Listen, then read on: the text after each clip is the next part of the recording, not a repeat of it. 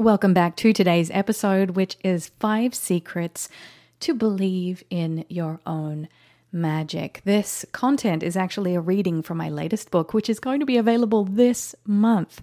I'm recording this episode on May the 1st, which means that it's only 10 days until Be the Love is on bookshelves all around the world and in the hands of the people that need to read it most right now. So I thought that I would share this and really encourage you to pick up a copy of the book if you haven't already, because there are early reader copies going out, and already there have been some incredible reviews from people that are really tuning in to finding a healing path for themselves, to navigating emotional ownership, and to also learn how to manifest from a space of more consciousness. So, here we go five secrets to believe in your own magic. Number one, I took responsibility for my emotions. One of the biggest game changers for me was to create a pause or a moment of mindfulness before instantly reacting. Got to turn the page.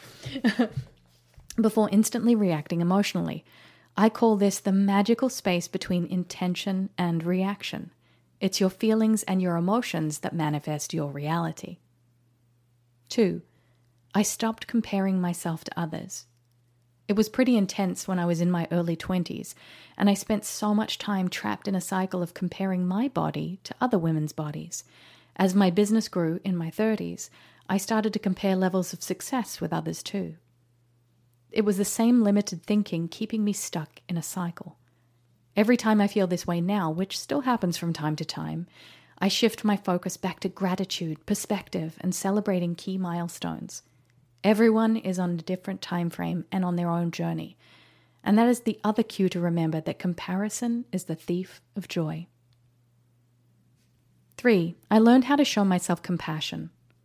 After all the years of believing that I was not good enough, and also dealing with the ridiculously high standard I always kept myself accountable to, I began to get curious as to how I could allow myself space to authentically process my emotions. Sadness, anxiety, and powerlessness would drop by for a cup of tea with my heart. I'd sit with them for a while in a space of non judgment and curiosity. When I felt the time was right, I'd give them a hug and then send them on their merry way. By viewing emotions as fluid feelings that would pass through like a storm, I began to see the process of witnessing this energy as a great act of self compassion before I get to number four here, I'm having to pause frequently because there is the Vero Beach, I think it's like jet show or something, and it's been going on since Friday afternoon. I had to cancel an interview. now I'm just I'm just ditching perfection. If you hear a jet in the background, know that it is a divine invitation for me from the universe to ditch perfection and to really walk the talk that I share and be the love. Okay, here we go. Number four, I became devoted to leading by example for the sake of my children. As the mother of three daughters, I never want them to hear me speaking badly about my body in case they start feeling bad about theirs. The seed of unworthiness can grow faster than bamboo, so I'm blocking all entry points of doubt. This is my duty of care. 5. I started using affirmations.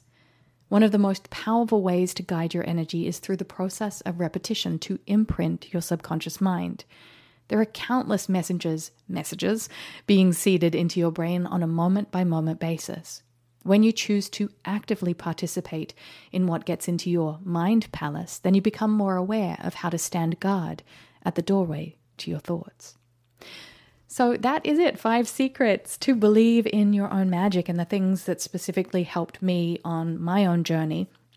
And if you like this podcast and you are interested in listening to the audiobook as well, that's available. So I know I talk about the the book so much, getting the hardcover copy or the paperback and can you hear the jets? Oh my goodness. Okay, I promise you that this won't happen tomorrow.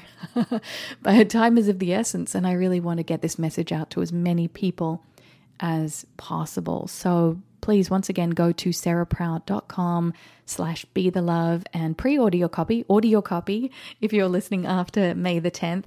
And of course, don't forget the audio version, which was, oh my goodness, I can't even tell you how emotional it was to read through all of the scenes that I wrote about in the book. And I didn't realize when I wrote Be the Love that speaking it out aloud would take on a different vibrational, energetic form. It was so healing, extremely cathartic, and it revealed to me that there is a bigger picture at play here, that the people that are meant to read this book will pick it up at the perfect time, and there's something for everyone. And the way that I'm starting to see this in action now, even though I wrote it originally in the introduction saying that my intention is to be as inclusive as possible with all of the stories and the themes, and there may be some stories that you can't relate to, and that's okay, but more than likely, you'll know somebody that has experienced something that I mention in the book. And what's been absolutely fascinating doing, I think, over 20 interviews now, is that the interviewers who have read the book pull out different themes and topics through the lens and the filter of their own perception.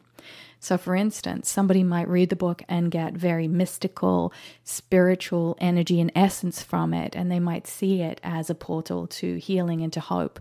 And whereas other people might see it from a more psychological viewpoint of mental wellness or uh, emotional empowerment.